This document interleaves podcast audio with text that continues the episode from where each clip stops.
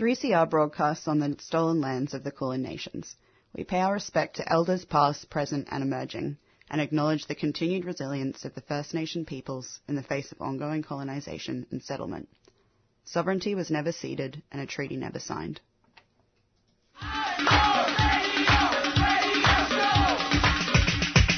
This is 3CR Breakfast. Oh, yeah. Alternative news, analysis and current affairs. Monday to Friday, 7am to 8:30am. Only double. Clap your hands.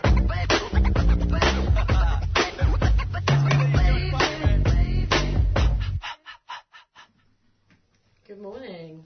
Good morning. Good morning. How's everyone doing? How are your weekends? Yeah, good, good. How's yours? Yeah, pretty good. So on Saturday I went along to a festival and campin' held to protest the removal of some trees in Gandolfo Gardens, so that was a really nice event. Despite the circumstances, really positive and a fun thing to be a part of. And there were a lot of people there? Yeah. Yeah, good turnout. I think there were going to be people were there for a long time, so people coming and going throughout the day. But it was nice, a good mix. We had music, a children's story corner, and all the kids started setting up their tents as I was leaving. So it looked like, wow. Yeah, very cute. You didn't stay for the camping? I didn't stay for the whole night, no. Oh, amazing. So when did it start? So it started about 4 o'clock. And yeah, they were just, got there just after 4, left around 7:30, and they're all setting up their tents. Oh, what was the energy like? Yeah, really positive.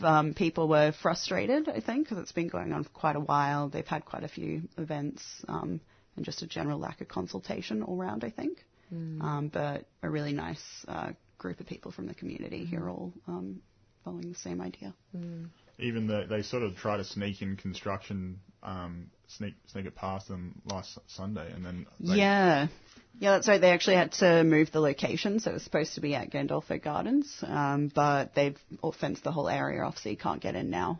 So we're just up the road in Coburg. Oh, okay. But I didn't realise that. So the whole area is fenced. Yeah, you can't get in, not legally anyway. Oh gosh, I have to talk to your buddy that came on the other week to talk James about Conlon, it. James Conlon, yeah. We'll James is there. We'll get him on again. Yeah, definitely. It'd be good to keep an eye on what's going on there. Definitely. And Paddy, what about your weekend? Mine was pretty good, pretty tame. No camping for me. What about you? What did you get up to? Alan? Yeah, I went to Geelong for the first time, which was fun. Oh, first time. Yeah, never been before. I was surprised to see camels. There are camels okay. on the beach. Yes, I was just walking along and they're doing these camel rides, and that surprised me. And what brought you down to Geelong? My friend of a friend puts on an event each year, and it's to try and get people to go to the local pubs in Geelong, and not go into Melbourne. So try to keep people in Geelong for as long as possible. Sort of. Yeah, so all for a good cause. And kind of trying to promote Geelong's local scene rather than everyone heading into Melbourne for the cool vibes. Yeah. So, yeah, it was really good, and I hadn't been before, so it was nice to see, a completely different place and some really good local pubs. Well, just the expensive, like the train ride, I reckon that would be able to deter you from going all the way into Melbourne. Yeah, what is that? I didn't get the train. Probably be like over an hour, I guess. Is it expensive? Not expensive, I misspoke, but like long. Oh, right, long. Yeah. Expensive for your night, taking that out of your night. I reckon we're going to get straight into it today. Yeah, let's do it. Yeah, so you remember last year, the show covered a pretty alarming story about plans to drill for oil in the Great Australian Bight. I just wanted to revisit that story first up. The last time we reported on the story was in November 2019, and it was good news. Equinor, the Norwegian company that wanted to drill in the Bight, had their environmental plan rejected by the Australian Offshore Oil and Gas Authority, Nopsema. But in late December, Nopsema approved the oil giant's new environmental plan, which means there's only 2 more approvals needed for drilling to begin in the Bight. And that's a region of huge biodiversity, and if there was a spill in that, it could reach all the way up to New South Wales. It's really terrible. So in light of this, we're going to revisit that interview that Monday Breakfast legend Judith did with... The legend, that is Judith. And sorely missed. And she did that interview with Jeff Hansen, Managing Director of Sea Shepherd and part of the Great Australian Bight Alliance. And we'll hear from Jeff why the community really needs to turn its attention to this issue. And Judith started by asking him about how the Great Australian Bight Alliance got together. Sea Shepherd formed a part of the Great Australian Bight Alliance back in 2015, and that was in response to BP's plans to drill for oil in the Bight.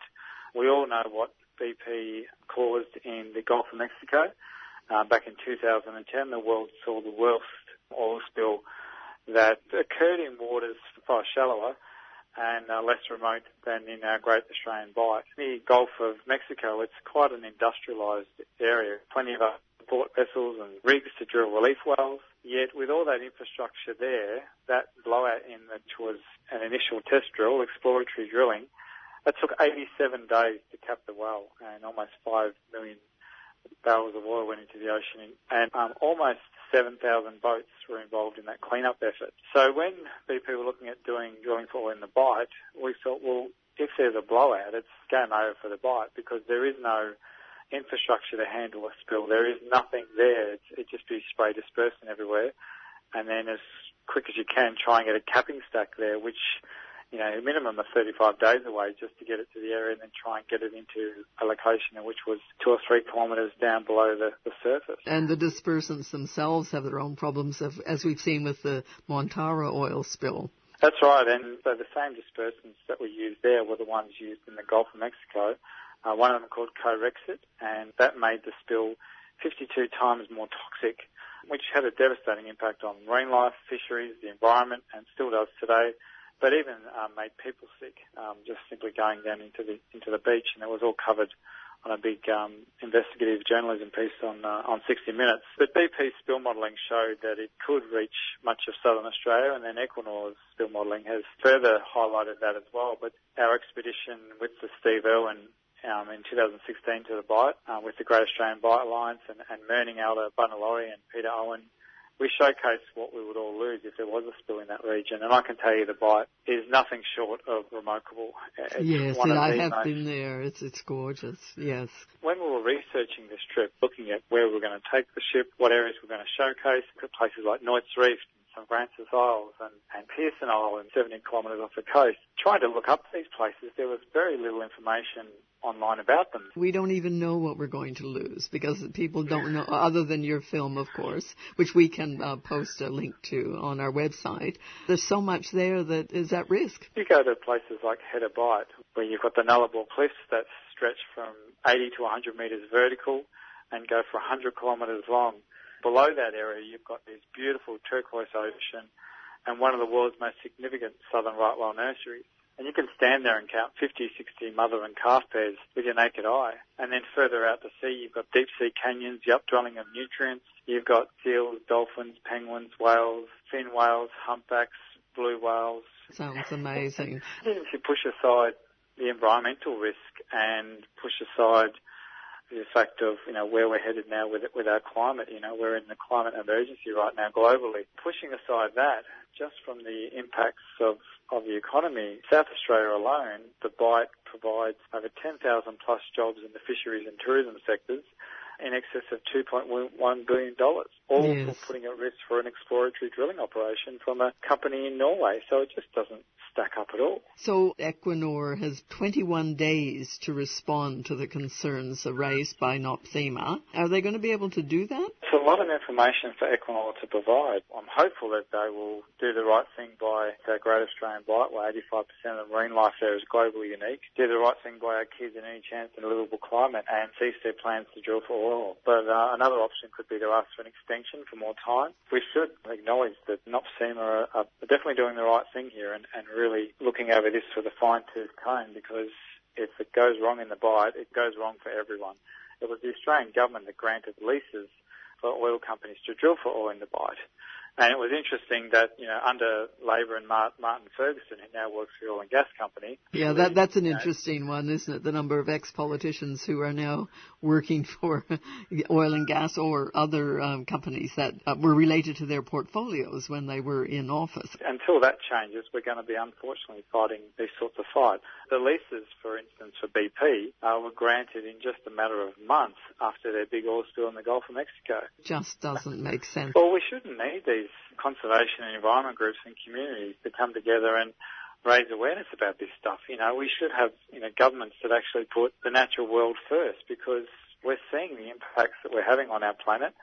We're in the sixth extinction. It's called the Holocene by scientists because it's caused by us. We know the issues with climate. We can't go on living this way. Is it time now for the government to step in and say enough? Equinor's been given a good run. Let's put a halt to it.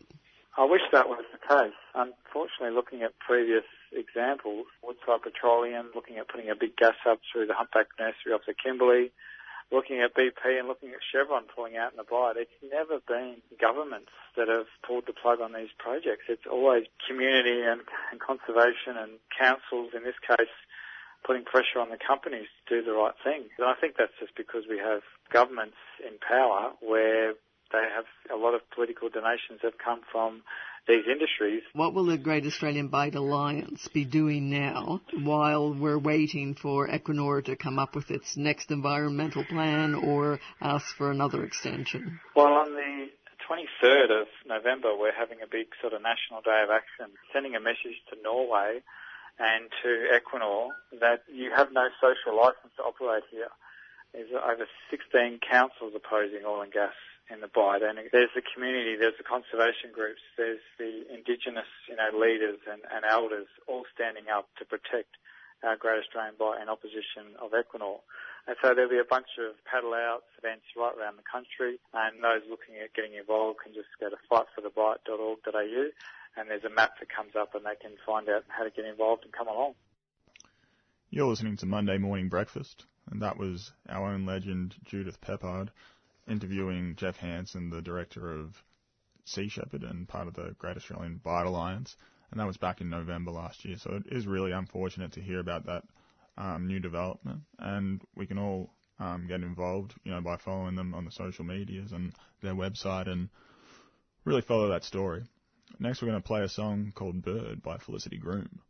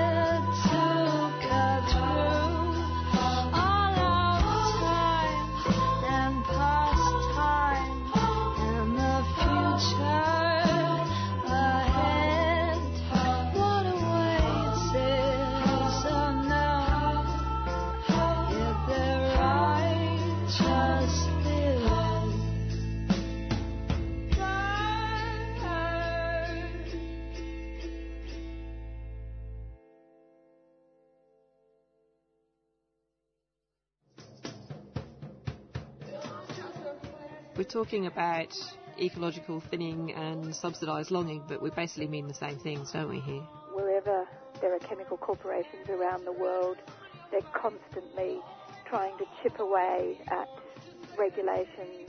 Earth Matters, bringing you environmental and social justice stories, from developments in government and industry to the campaigns and communities that are standing up to them. Earth Matters plays at 11am Sunday and 6:30am Wednesday. Turn your dial to 855am or listen online at 3cr.org.au. While the headlines have subsided, the nuclear power plant is still not under control, with the spent fuel rods removed from only 1 out of 4 reactors. Law needs to change so that our rights can be recognised, so that decisions in relation to the use and exploitation of our lands is ours.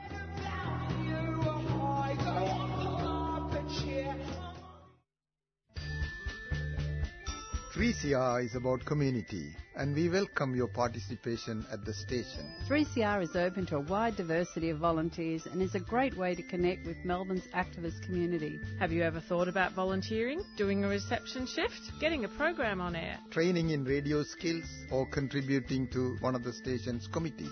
There are many ways to be involved at 3CR. To find out more, go to 3cr.org.au and get in touch.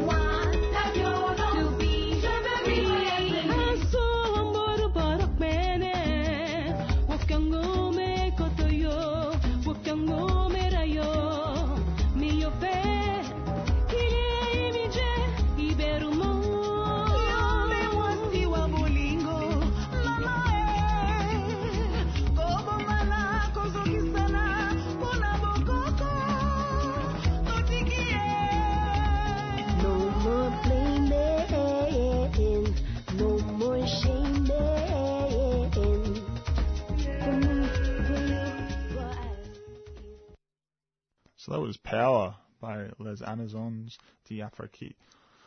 And what are we going to hear next, Alice?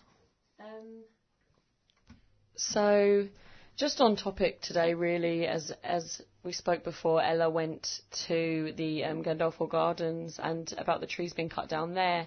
And it's Invasion Day, obviously, on Sunday. So we just wanted to highlight an interview that happened last year with Auntie Sandra Onus, and she spoke to Gavin Moore about the Djab Wurrung campaign to save the sacred trees from destruction by the state government's Western Highway extension. And I think it's important to just have remember the other campaigns that are going on, and the big ones and the smaller ones as well. So, yeah, and for the activists out there, and we've had one person phone in today already, and thank you, but I didn't grab your name, so I'm sorry about that. We want to try and bring a little bit more of an update for the Gandolfo Gardens activists out there. And, yeah, so this is Auntie Sandra Onus and Gavin Moore speaking at Invasion Day last year. Now, the trees have several purposes, from birthing to shelter to workplaces.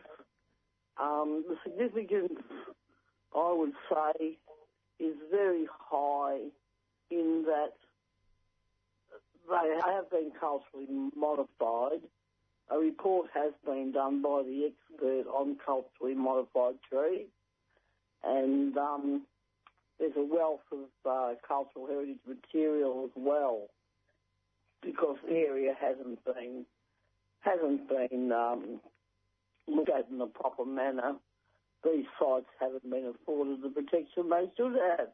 And indeed, one wonders over 6 to 1,000 years how many babies would have been born in the what we call the mother tree. And it's a beautiful tree. And very important. I mean, how beautiful is that? And this has never been a real public thing, although non-Indigenous people have even been involved in trying to protect them over the years. One old lady who recently passed away in her 90s, she chained herself to one of the trees to try to stop Vic Roads from destroying it. You don't hear much about it. Our cultural heritage is being constantly eroded, all in name of not just Vic Roads, but in the name of tourism and for all sorts of intents and purposes. We've got 3 camps up there. We have the embassy, where DT and Mandy are, and then we have the women and children's one, and then we have another camp protecting a very important tree. Now they've been there 3 or 4 months, and some of them that are there haven't left. They've been there from the first day. Yep. And now that the federal government isn't going to use any of their legislation to help us protect them, we have no other choice but to hopefully get interlocutory release and head into the legal arena, into the courts. And we don't hold much hope here in Victoria. Victoria has never been, in any shape or form, honest in their legal opinions of Aboriginal people and their connections to country folly. Right. So we'll probably end up in the federal arena, which will be the High Court. And we still don't have a lot of hope, but we hold more hope there than we do here, which is Buckley's and Mum in Victoria. We offered them an alternative. We had an alternative was done at, great expense, and that's been just, they don't even mention it. And it also would have saved them money. Now, we believe that they were so arrogant enough to, they gave the contractors all the contracts, and, of course, the contractors have employed their mates, and they've got mates rates, and all that things come into play at the detriment of Aboriginal people, at the detriment of our cultural heritage, and we're not going to lie down and take it. As I said, we have 3 camps there, and we're asking for all assistance we can get. We need people to go up there now and help us to protest. Whilst the weather is a lot better, we have to get ready for the winter again. We have limited accommodation, so if anybody can bring their own tents or even caravans or, you know, whatever. Ararat, I might add, is one of the coldest places in Victoria, and I mean cold. It gets below one, you know, so you can expect it. But, yeah, no, we need as much help as we can get.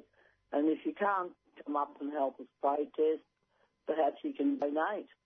There's a page on, we have a page on Facebook that people can donate money to for the trees. I think that's basically been put out before. We're very low on funds now, and we try to keep funds in there for people like elders. Yes. We can accommodate them in town so they're not camping out. Although the weather's not too bad now. See, there's no need for this sacrilege. And, I mean, that's our history. You know, when you think about the little babies that were born in the tree, it's just amazing that it's even still there today. And I might add that these particular ones are only there because non-Indigenous people have stood their ground and said no. Mm-hmm. You know, indeed, the government's given more credence to the sun moth than they do to what we think, what we believe. And enough's enough. It's got to stop. And that was Auntie Sandra Onus speaking to Gavin Moore about the Djab Wurrung campaign to save the sacred trees from destruction by the state government's Western Highway Extension last year on Invasion Day 2019. And we're going to have some voices from the ground on the event that Ella went to at Save Gandolfo Gardens. The Save Gandolfo Gardens. And it was at a reserve in Coburg. The name of the reserve's gone out of my head now, but we'll update you on exactly where that was. But you can just head down to the gardens and show your support. There'll be people camping out there, and there'll be people actively there in this last week especially, and just following that event. So, yeah, do head down there and do catch up on Facebook as well. It's the Guardians of the Gandolfo Gardens, and they are active and they are posting and they are welcome to questions as well. So do check that out.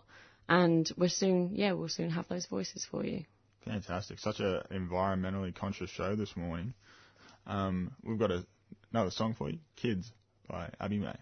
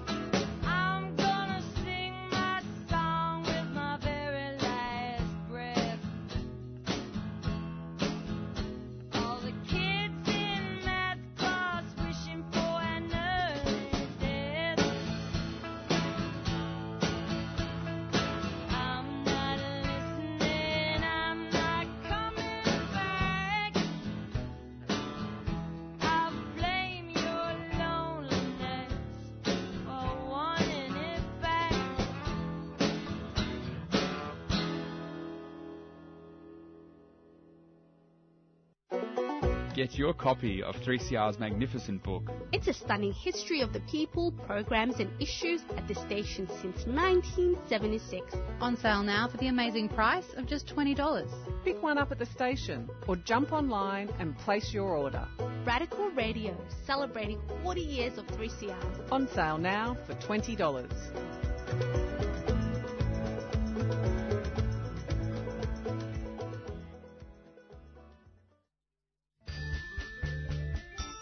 CR is about community, and we welcome your participation at the station. 3CR is open to a wide diversity of volunteers and is a great way to connect with Melbourne's activist community. Have you ever thought about volunteering, doing a reception shift, getting a program on air, training in radio skills, or contributing to one of the station's committees? There are many ways to be involved at 3CR. To find out more, go to 3cr.org.au and get in touch.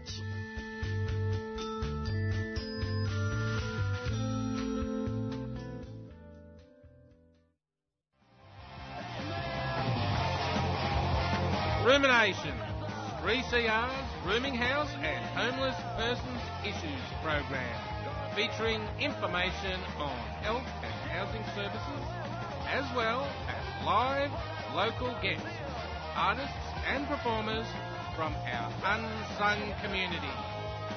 Join us at 12 p.m. on Thursday on 3CR 855 AM. Yeah. And now we're going to listen to some recordings from the campaign I went to on the weekend. So everyone was down at the park to protest the Better Level Crossings project, and in particular the removal of several trees. So I just had a chat to a few different people to ask why they were there. So my name's Sue Bolton, and I'm here because I want to save these trees in Gandolfo Gardens. And some of them are over 100 years old. They should not be chopping down trees right at this moment when tens of thousands of trees up the east coast of Australia have been burnt in the bushfires. I think it's just outrageous that they're considering chopping these trees down. And also, these trees don't need to be chopped down. That's the outrageous thing, is we know, we've found from multiple sources that there are alternative construction methods that could be used which could save the trees. And probably if there was an Anzac memorial or something in the park, they would probably use those alternative construction methods, because it's just trees. They're not refusing to even talk to us, discuss those alternative construction methods, and just wanting to plough ahead and bulldoze the trees. And the trees... you know, then they don't just provide shade, although they do provide shade, they also provide habitat. So, and that's really important, especially at a time, you know, in the cities, we're short of places where, you know, all sorts of different animals can, you know, find shelter and create natural habitats for wildlife. So our wildlife is really critically important, as well as the shade. So I think, you know, we really have to save the trees. It's totally unnecessary. I think what this whole campaign's been about, it's a lesson in how governments and corporations have a plan and they go through consultation as a totally token thing. And the consultation here has been totally token. It's not the only consultation that's totally token. I mean, they do lots of token consultations. When they've got a plan, they might pick up a couple of little trivial changes, but in the substantial issues that might be raised with them about why the plan is problematic or needs to be changed, they just simply have tin ears or blocked ears, refuse to listen and just plough ahead, hoping that people will have forgotten about the issue by the time of the next election. So that's really what they're doing. But the campaign last week was fantastic, with so many members of the local community coming out, people who've never been involved in protests in their life, let alone civil disobedience protests in their life. So, yeah, it was great. I'm here because I just can't believe that there's that they're not considering another solution or just moving their plans, the station, a bit further. And I just think in this day and age, we know too well how the trees are really important, and to have such established trees I just think it's unforgivable to chop down such established trees and ruin the habitat for the creatures. Yeah, it creates a whole new feel to the space to have something that's bigger than you, bigger than the houses, to provide shade, and to see the birds in them. Oh gosh, it's more than words can describe to have established trees, and to think that you can just plant new ones. It's going to take decades, and they might not ever really take. And with climate change, it's going to be harder and harder for trees to survive the heat waves. My name's Sylvia, and I'm just here supporting everyone with this ridiculous thing that's happening with the trees. It's really sad. So, yeah, just here to show my support. My community, and, yeah, I think it's just really wrong what they're doing. They're not listening to the community. They're in a hurry to get it done. I feel like it's more politically based as well, so that the government can say, they can add it to the list and say this is another thing that we've done when we were in office. It's just really sad, and I think it's really wrong. I live in Coburg, and, I think it's shocking, and I really hope they don't get away with it. There is a bit of optimism today with various speakers, but, I hope they don't get... They're very significant trees, and they should be left alone. I think in this day and age, with fires burning and trees going, we need every tree we can get. And those trees are, I don't know how old they are, but they're significant, large, very large trees. So the space is really valued by the community, but also the project could have thought to sit down and truly listen to the community rather than conduct a sort of managed public relations exercise and call it consultation. The community clearly want more effort going into saving some trees. They will accept the loss of some. It's inevitable, perhaps, that trees that are right up against the line will have to go. I think that the community would be prepared to lose quite a bit if there was a genuine two-way exchange of views, but that hasn't really happened. And so I think that because the LXRP has been behaving a bit more like a polished juggernaut, they're triggering this kind of response in a community that really wants to be listened to and not taken for granted. I've been working on this protest for about 18 months now. It's been a bit of a battle, but I think we're finally starting to make headway. In some regards, it does look awful because the park has been fenced off, but the good news is that the word is actually getting out, and we're getting a lot of support about saving the trees. Save Gandolfo Gardens, it makes good sense to me. Save Gandolfo Gardens, let's save all the trees. Save Gandolfo Gardens, it makes good sense to me. Save Gandolfo Gardens, it makes good sense to me. Save Gandolfo Gardens, it makes good sense to me. Metro want to build a sky rail, I think that's fine, but there's no need to chop down trees just to build a railway line. Save Gandolfo Gardens, let's save all the trees.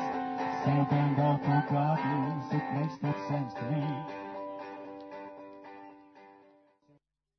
I just think that it's ironic that the state of Victoria want to treaty with Aboriginal people but have no issue in destroying our sacred sites. War is devastating on the environment. In peacetime, the military is a huge user of fossil fuels, a huge driver of nuclear energy, and ultimately the architect of nuclear weapons. Subscribe to 3CR in 2019, fighting for social justice and environmental change. And to all the people that are so afraid of the solutions to climate change that they choose to live in denial instead, the current solutions to the climate emergency are much easier to cope with than the outcomes that will come if we don't. Feed Radical Radio. Go to 3cr.org.au/subscribe or call the station on 9419 8377. Follow the sun, and which way the wind blows.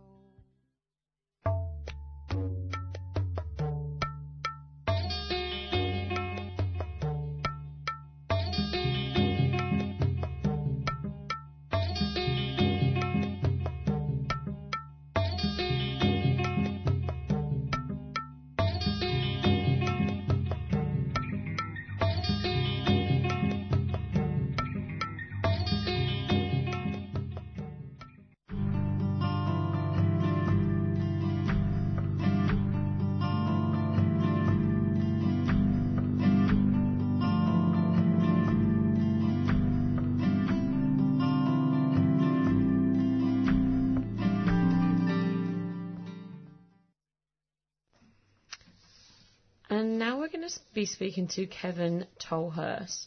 So Dr. Kevin Tolhurst is an Honorary Associate Professor in Fire Ecology and Management in the Department of Ecosystem and Forest Sciences at the University of Melbourne and provides expert advice on fire behaviour. And so Kevin has recently written an article questioning whether another bushfire royal commission is actually worth having. So Kevin, thank you so much for joining us today. Good morning, Alice. Good morning. And in your article, you talk about the many royal commissions that there's already been following bushfire disasters. So just how many have there been? Well, we've had 57 since 1939, so that's nearly one every second year. So it's quite a substantial number of inquiries, and they're quite expensive and take a lot of time to perform. So I really don't see the need to have another if we were to implement what we already know. Mm. And, yeah, does much of it get implemented afterwards, or what happens to them once they've spent millions of dollars finding out stuff? Well, it's really interesting because what happens with all these inquiries is then distilled down after weeks and weeks or even months of inquiry, gets distilled down to a few recommendations. And what happens is the basis of those recommendations gets lost a bit. And so there might be a recommendation, for example, about land management. And what is behind that might be quite detailed based on all the evidence that's produced. But then the agencies, the government or the agencies will sort of do something in the area of management and tick that box and saying, yes, we've addressed that recommendation. But what they haven't really addressed is what was behind that, the intent, what the outcome was that was expected by putting that recommendation there. And that's what we really need to look at. It's not whether or not they've been addressed. It's whether or not the outcomes that were intended from the various inquiries have actually been achieved. And in many cases, they haven't. Mm. And you also write about, quite frequently, about the 2009 Victorian Bushfires Royal Commission following the Black Saturday. And I had a read of it and just the summary, and it said, a part of the opening statement said, we need to learn from the experiences of Black Saturday and improve the way we prepare for and respond to bushfires. And so that's 2009. Was much implemented after that Royal Commission? Yeah, look, there was quite a bit done. I guess in particular what was improved dramatically is the speed with which messages and warnings are put out and the nature of those messages and warnings. And so that side of thing has actually improved a lot. There's been a lot better coordination between fire and land management agencies in their response. There's now a single person in Victoria that is basically responsible for all emergencies. And so the coordination is better. So there's certainly things that have improved as a result, but there are still some areas around planning and the use of fire in the landscape which haven't really met the mark that was intended by the Commission. Mm. And do developments in technology, do that tend to also prevent or help with the responses regarding bushfires? Yeah, look, I guess there's a lot of focus on the response to bushfires, and to me the biggest issue is about preventing the bushfires in the first place and making sure that the landscape and the people that live in the landscape aren't impacted to the extent they are. But the problem with technology tends to be that it's seen as a solution in itself. So, for example, large air tankers, so many people see that as some sort of grand solution to fires. And if we need more evidence, I don't know why, but we can see that those large air tankers are pretty ineffective at stopping these large fires. They might be able to save a few houses here and there, but it's probably costing you $1 million a house to save them. So instead of using technology, what we need is probably better people on the ground throughout the year doing work to prevent the fires and the impact in the first place, rather than trying to put some sort of barrier between the people and the environment and the fires when they're way out of control, and the amount of energy being released is far in excess of anything that we can deal with as humans. Mm. And what does that look like if there were people on the ground throughout the year making sure, like, kind of maintaining the land and with bushfires in mind? Yeah, well, one of the problems that we have, I guess, is that there's even amongst a lot of the scientific community, but especially amongst the public community, there's this perception that fire is a damaging process. And it certainly can be, but fire is also an important sustaining process. We could say the same thing about rain in a sense, that we say, well, you know, rain causes all these floods and then we have all this erosion and then damage, so on. But without rain or water in the landscape would die. And it's the same with fire. Fire is really important in providing an opportunity for plants to regenerate. It cycles nutrients. It basically keeps competition under control. It's an important environmental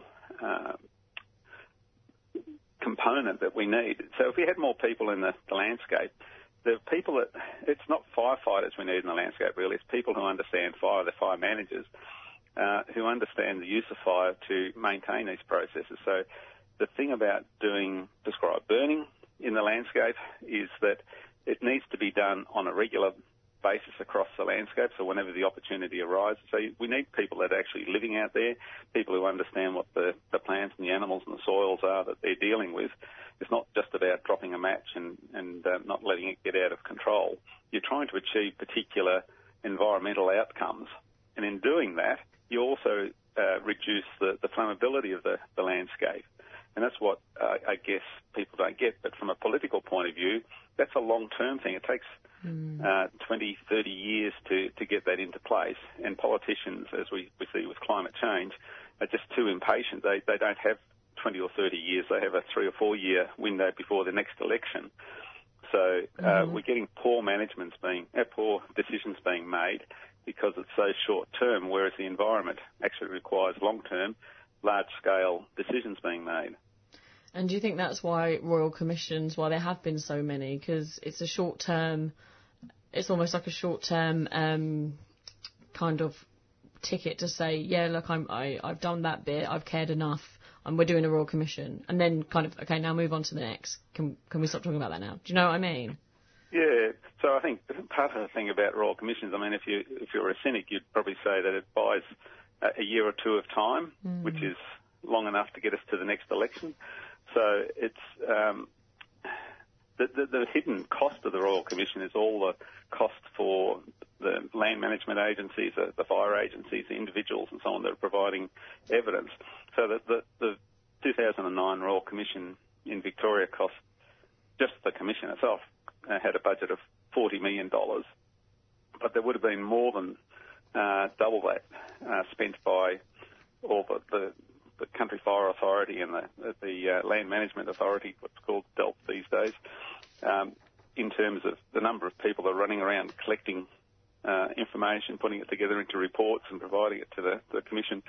There are $100 million or more being spent on that, and you think, well, those same resources and effort would have better been spent actually improving the management of our landscapes rather than putting paper on into books to go on a shelf and become dusty. So we really need the action out in the field in the rural areas. And one of the other problems that I guess I've seen over my career is that more and more people are getting pushed into regional centres and metropolitan areas. And so fewer and fewer people are actually working out in the field, in the bush. And so they're then disconnected from local communities and disconnected from the environment that they're trying to manage. So it becomes almost a desktop exercise, which is not what is needed in this case. Wow. And do you think, I mean, as you just said, people are spending less time in the bush, and do you think that means it's more and more important now to really try and preserve the knowledge that we have about how to holistically maintain these places, this bush, and also implement Indigenous knowledge and teachings? Yeah, I think the thing that I really sort of admire about, I guess, the Indigenous way of dealing with things is how they pass the knowledge on through stories and through sort of personal contact.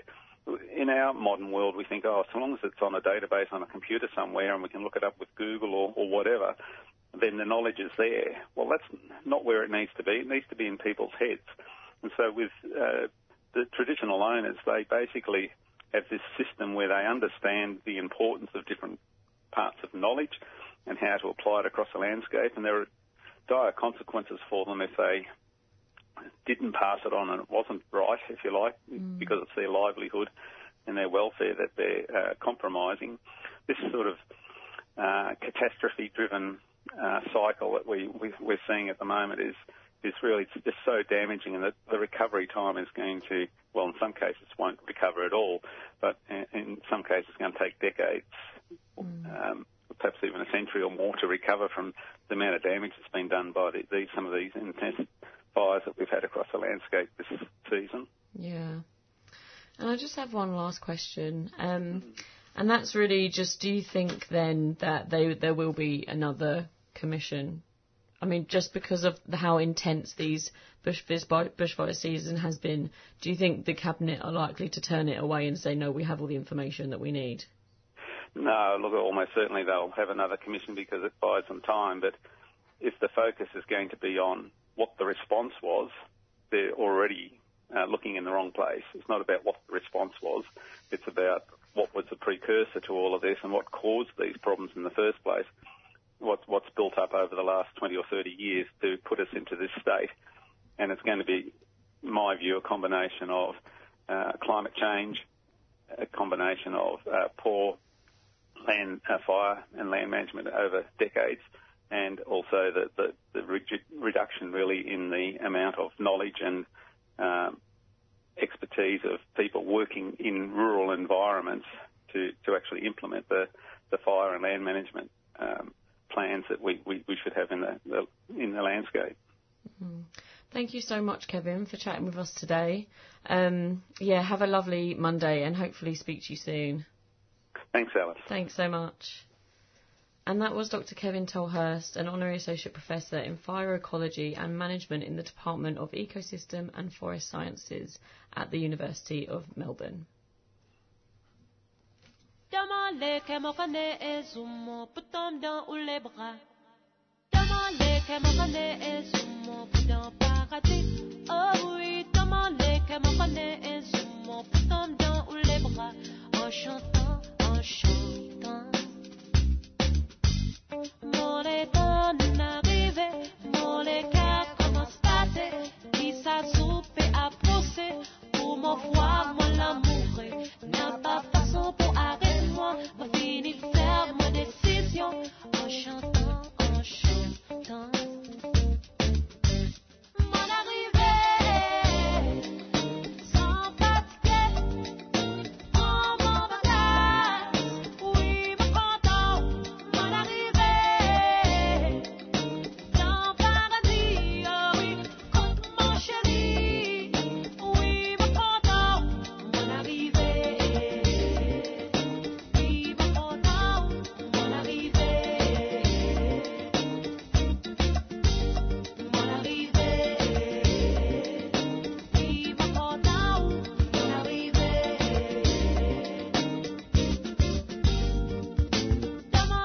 Mon connaît et zoom pour tomber dans les bras. Demandez que mon connaît et zoom pour dans paradis. Oh oui, demandez que mon connaît et zoom pour tomber dans les bras. En chantant, là mon arrivée dans les bras, mon chéri, n'a pas pris bonne façon, n'a pas pris bon moment. Mon là de paradis avec mon chéri, que nous peut emmener, l'âme dans l'âme. Nous commençons à causer, nous commençons à rire, à cause nous amourer, oui. Là mon arrivée dans les bras, mon chéri, oui. Mon arrivée est là, oui, mon arrivée, oui.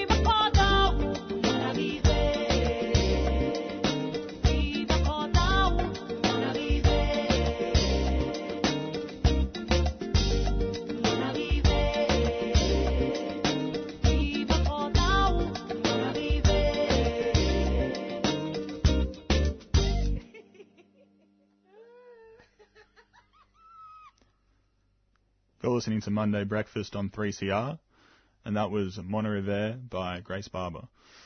We've just got a little link for you if you're interested in supporting the Save Gandolfo Gardens campaign. There's a petition on the petitionsite.com that you can sign, and that's one simple way of showing your support and saving that space.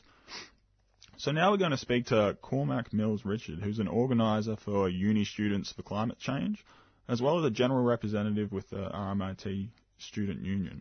Cormac is heavily involved in organising protests and rallies in Melbourne, and the most recent actions are responding to the bushfires and to government mismanagement and the climate emergency. Thanks for coming on the show, Cormac. Thanks a lot for having me.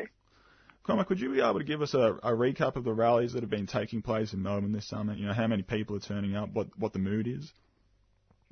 Yeah, so we've been calling protests basically since the bushfires began, not only from December but over the last couple of months as well. And recently we called a protest demanding the sacking of Scott Morrison, the funding of firefighters, and real action on climate change. And in all over Australia, it turned out about 100,000 people. In Melbourne, it drew out 30,000, and that was despite the utterly blasting rain.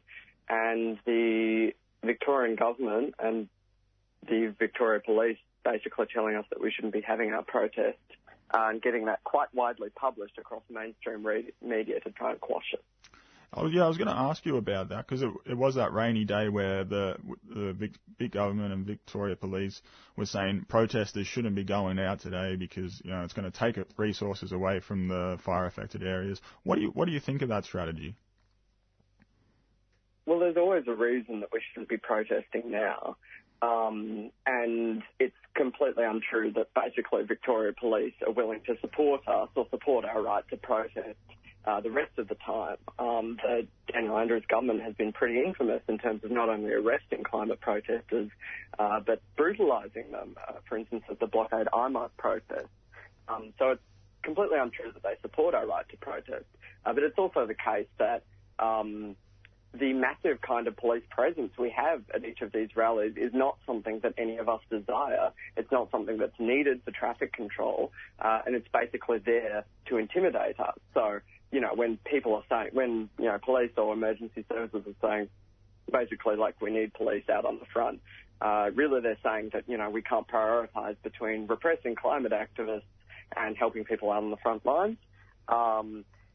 And as it emerged, we decided to go ahead with our protest. We weren't willing to have it quashed because they were trying to weaponise the communities that we're actually protesting in support of. And then it turned out that there were going to be no police diverted from the fire grounds. So it was a complete lie. Yeah, I thought so. Yeah, that's fantastic that you got 30,000 people out despite that and despite the rain. It was a miserable day. You know, it can be really fatiguing when you're facing such huge issues. Have you seen any kind of that fatigue, or is there momentum that it just keeps building? Yeah, I think it's definitely the case that it's just momentum. I don't feel it at all. I don't feel like most people do. You know, I mean, protest and activism contrast to the daily grind that people live in, where most people have no real control over the work they do, don't really care about the result of it. And then you get out on the streets and for a while you really feel like you own them. You're among people who are fighting injustice, people unite in a common hope for a better world. It's not fatiguing, it's totally exhilarating. And it's real in a way nothing else really is.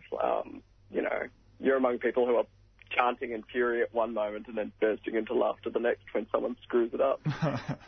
and you guys, you're participating in the rallies, but you're also involved in organising these rallies. What kind of work goes into it, you know, that we don't see? Yeah, so I mean, the main work that goes into the rallies really is getting the word out. And so some of the work that I do or have been doing recently has been doing things like writing press releases to combat the kind of media that's being put out against us, and try and get a place in mainstream media, because the fact is, you know, we don't have these massive media outlets who are willing to promote our protest. So the main kind of work you end up doing is basically getting out onto the streets, running stalls to find people, to talk to them, to, you know, try and persuade them to come along, giving out leaflets, putting posters up, you know, doing work on social media to promote as well. That's most of the legwork that really goes into it. Obviously, there's technical stuff as well, doing things like organising sound systems and the like, finding speakers to talk and that kind of thing. No, it's good. It's good, honest work. You're probably doing something wrong if it ends up on mainstream media. Yeah. Right. So what other rallies have you got planned over the few weeks? You've got one on Friday, is that right? Yeah. So we're planning to have them kind of every week for the next while until the bushfires let up or we get real action on climate change, and neither of those are looking to be soon. So this Friday at 4:30pm, we're going to be gathering out the front of the Liberal Party headquarters on 60 Collins Street in the CBD, and we'll be demanding all the same things we've been demanding. With, you know, the sort of lead thing has been for Scott Morrison to be sacked for his utterly criminal negligence and complete obliviousness to what's going on. I don't think many people would argue against that. But I did notice one of your slogans has been system change, not climate change. And, you know, you can get rid of Scott Morrison, but, you know, you're just going to get a Scott Morrison clone in his place. What other, you know, what's the integral kind of changes that we need to see happen? Yeah, that's totally true. And we have had lots of people basically saying, I think some people do contest it because they say, yeah, getting rid of Scott Morrison wouldn't be enough. And it's true that it wouldn't be. It would be a massive victory for the climate movement, not only here and worldwide, to say that if you don't get action on climate change, you get sacked. But in terms of wider system change, it's the case that we need a complete restructuring of society. And it's not just radicals saying that, it's a large section of scientists basically saying, I mean, you know, if you think about the kind of change we need for fossil fuels, we're looking at basically the decommissioning of most vehicles that rely on oil. Obviously, that's really significant because, like, the US military is one of the largest producers of emissions in the world. So, you know, you're going to face massive obstacles there. We need the fossil fuel industry to be dismantled, the transition to renewables. We need to change the way our cities function so that we're not totally depleting the land, which has led to a lot of the desertification as well. You know, we're also looking at an end to logging industries and that kind of thing. So obviously there is massive structural change that's needed. And currently what we're seeing right now is that both major parties and anyone who's going to be interested in running Australian capitalism basically has to be invested in expanding the fossil fuel industries. So it is going to be massive change one way or the other, another that we're talking about. But the only route that, you know, you can even imagine to that change is people getting out onto the streets until there are so many of us and we're taking such frequent action and shutting down the system as it is, that we're going to see real action on climate change. Well, thanks so much for coming on Monday Breakfast to talk to us this morning, Cormac. How can people get involved in organising or participating in these events? Yeah, so if you're a uni student, you should absolutely sign up to Uni Students for Climate Justice. You can find a link to our sign-up sheet on our Facebook page, just in the description. But otherwise, you know, so it's really good to get more activists involved. We need more people out doing all that legwork, promoting and making these kind of decisions. But otherwise, you can also help support us. We've got a GoFundMe up. We need to pay for things like speakers, hiring interpreters. And otherwise, you should just get in contact with us, message the page, get some posters and put them up in your local area. Tell everyone about our rallies.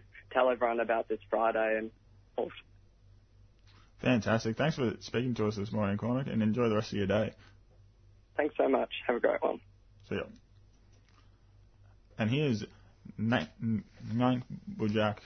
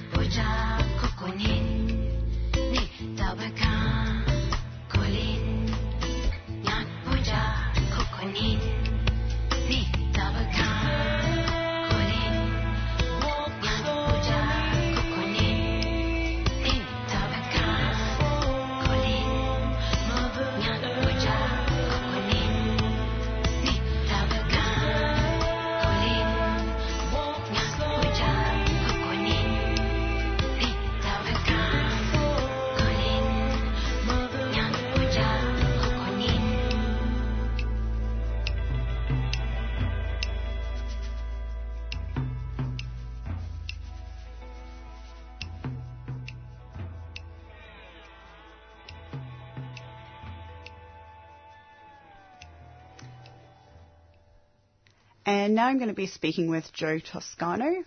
Joe hosts 3CR's weekly program Anarchist World, and he's going to be speaking with me today about the ceremony being held in commemoration of two freedom fighters, Tunnerminnerwait and Maulboyheenner. Hi Joe, how are you? All the listeners. You there, Joe? Yeah, I'm here. Hi, Joe. Can you hear me? So today's ceremony is being held in commemoration of two freedom fighters, Maulboyheenner and Tunnerminnerwait, who were executed 178 years ago in what was Victoria's first public execution. Can you tell us who Maulboyheenner and Tunnerminnerwait were and the story behind the commemoration? Tunnerminnerwait and Maulboyheenner were two Tasmanian Aborigines who were brought across with another 15 in 1839 to civilise the Victorian blacks. They were basically the property of Mr. Augustus George Robertson, who was the man who was given the task of rounding up the remnants of the Tasmanian Aborigines after the 30-year war, which led to the almost eradication of Aboriginal people in Tasmania.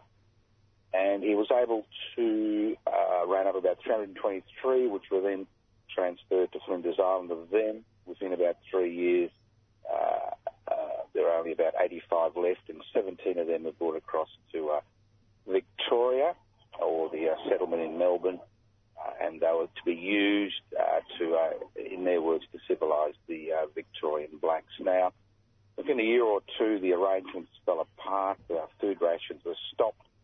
5 of the 17, that was Tunnerminnerwait, Maulboyheenner, Planobina, Putirana and Truganini, took to the outskirts of Melbourne, the Dandenong Ranges, the Mornington Peninsula, and began an armed resistance struggle which lasted about 2 months in that area, which caused consternation and hundreds, if not thousands, of us squatters to flee back to Melbourne. And given given the topic, I'm assuming it's going to be quite a sombre affair today. What will happen at the ceremony? Yeah, look, it's a commemoration. Look, it's a two-pronged affair. Look, it took a 16-year struggle to get a major monument erected for Tunnerminnerwait and Maulboyheenner at the site at which they were executed at the corner of Victoria and Franklin Street. Now, it's a two-fold affair. One, it actually commemorates the execution of those two men and the injustice of what occurred on that day. And two, we're interested in the last few years, since the monument was established in 2016, we're interested in actually expanding the idea to the rest of Australia and marking the 20th of January, when these men were legally executed by the British authorities, as a day where local communities can actually remember the tens of thousands of men, women and children who were killed and displaced in the colonisation process and the consequence of that process. Now, the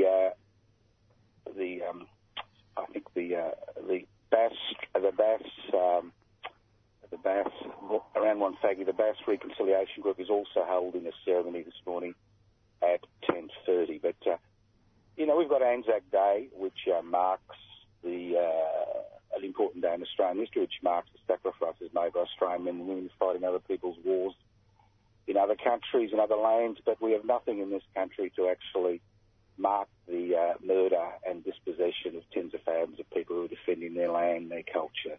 And so we'd like to see an expansion of this day, the 20th of January, which obviously is about 6 days before Invasion Day, as a national day where communities actually, in conjunction with their local Aboriginal and Torres Strait Islander friends, come together to commemorate these people, because each and every part of Australia has a history of resistance which has been ignored for far too long, and that history of resistance and the people who paid the ultimate price for defending their land, their culture and their languages should be remembered nationally in this country.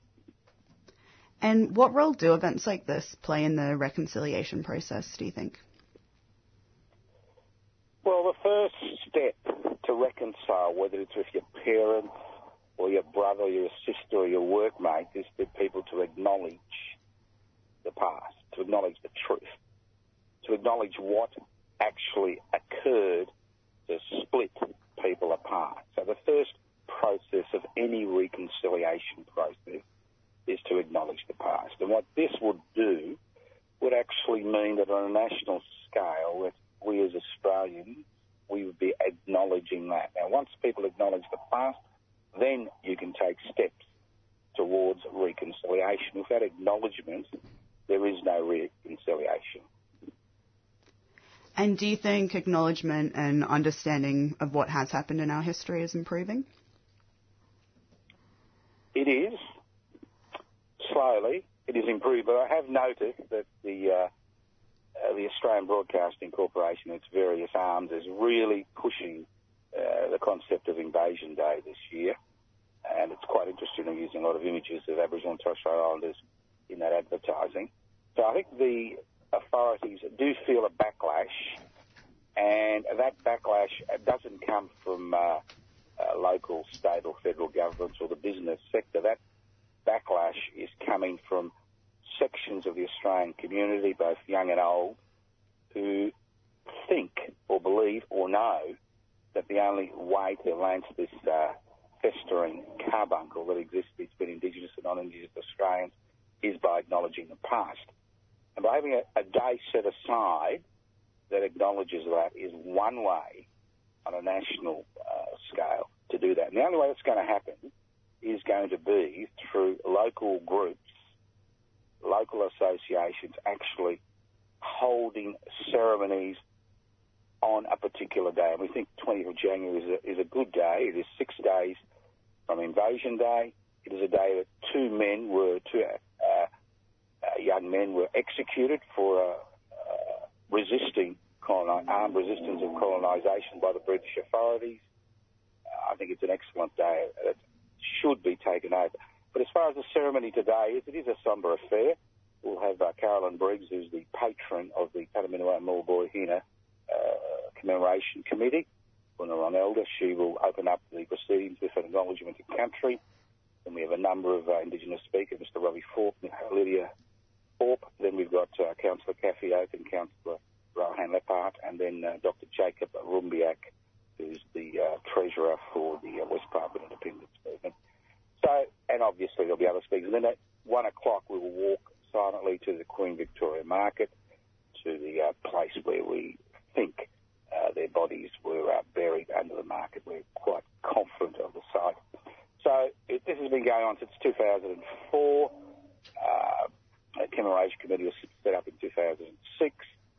Anything like this is a long process. It's over 228 years since colonisation began. It's a long process, but at some stage, we as a people need to acknowledge what occurred. Otherwise, any attempts at reconciliation will fail. As the Uluru Statement, as the representatives of the Indigenous community met at Uluru in 2017, acknowledgement of the past was one of their major three demands. And, yeah, you mentioned it took 16 years before the monument was opened in 2016.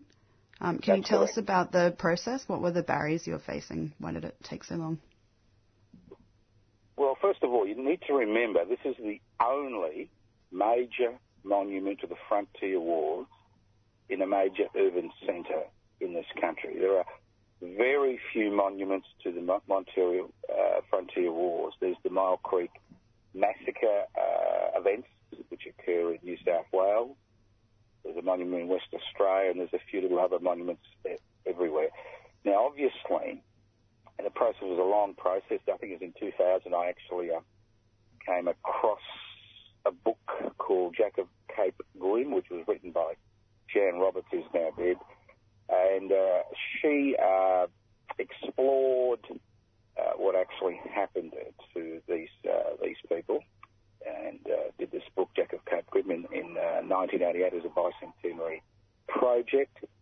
After that, for a number of years, we discussed it amongst ourselves, that in 2004 we began holding ceremonies. In 2006 we actually formalised it and formed the Commemoration Committee, and then we had to be involved in a long struggle which involved myself as the convener, standing as Lord Mayor of Melbourne on two separate occasions to raise the issue. It was a matter of actually forming contacts with the more radical elements of the Indigenous community in Victoria, because, again, you've got to understand Indigenous community, like any other community, is a wide variety of views about a large number of areas. After that, it meant that negotiating with the Melbourne City Council, which at that stage was under the leadership of Robert Doyle, who resisted tooth and nail. But eventually, Cathy Oak, who was the Green Council, the only Green Council of the Melbourne City Council, took up the issue in council.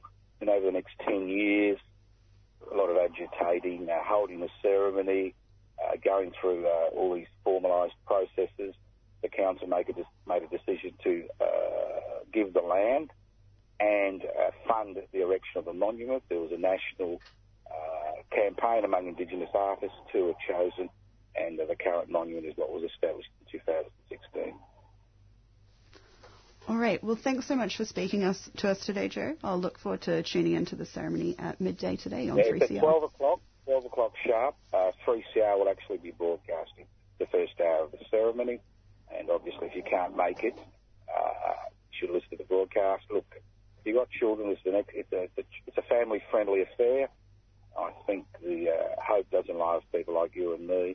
I think the hope for reconciliation really lies with this country's children understanding what occurred and why we are in this particular situation today. So if you've got children, they're on school holiday, it's a great way to educate them about the past and, more importantly, show them a direction into the future. Excellent. Thanks, Joe. Thank you very much. All the best to you and all your listeners. Thanks. That was fantastic to hear from Joe. It's been such a busy show this morning. We just wanted to give you a couple of points of information. One thing was to clarify on one of our earlier interviews. There was some past tense used when speaking about Indigenous land management, but it is ongoing on the sovereign Indigenous lands. And so we wanted to point you towards firesticks.org.au, which is an organisation, Indigenous-led network aiming to reinvigorate the use of traditional knowledge and fire management. And they're asking for donations. You can go to chuffed.org/project/firesticks-alliance. And you can also follow Victor Stephenson, who is an Indigenous specialist in traditional knowledge and fire management, on Twitter at V_Stephenson, and that's spelled STEFFENSEN. I know that's a lot of information for you guys. And one more thing about that petition for the Gandolfo Gardens, which is at the petitionsite.com, that's reached 788 of 1,000 petitions so far. So please get on there and help them meet their goal of 1,000. And for listeners wanting to find out more information, you can follow their Facebook page, which is Better Level Crossing Removal Somerland, or just check out the Yardfield Corridor Coalition, which is organising the event on the weekend. And another thing we wanted to tell you about is this Invasion Day at 11 a.m. at Parliament House. There's going to be a rally. It's around all these issues. Pay the rent. Stop black deaths in custody, sovereignty never ceded, obviously. Abolish Australia Day. So that's the Sunday, the 26th of January, 11 a.m, Parliament House, Spring Street, Melbourne. And I think that's the end of the show. That is. So thank you very much for listening in and continue listening for Women on the Line.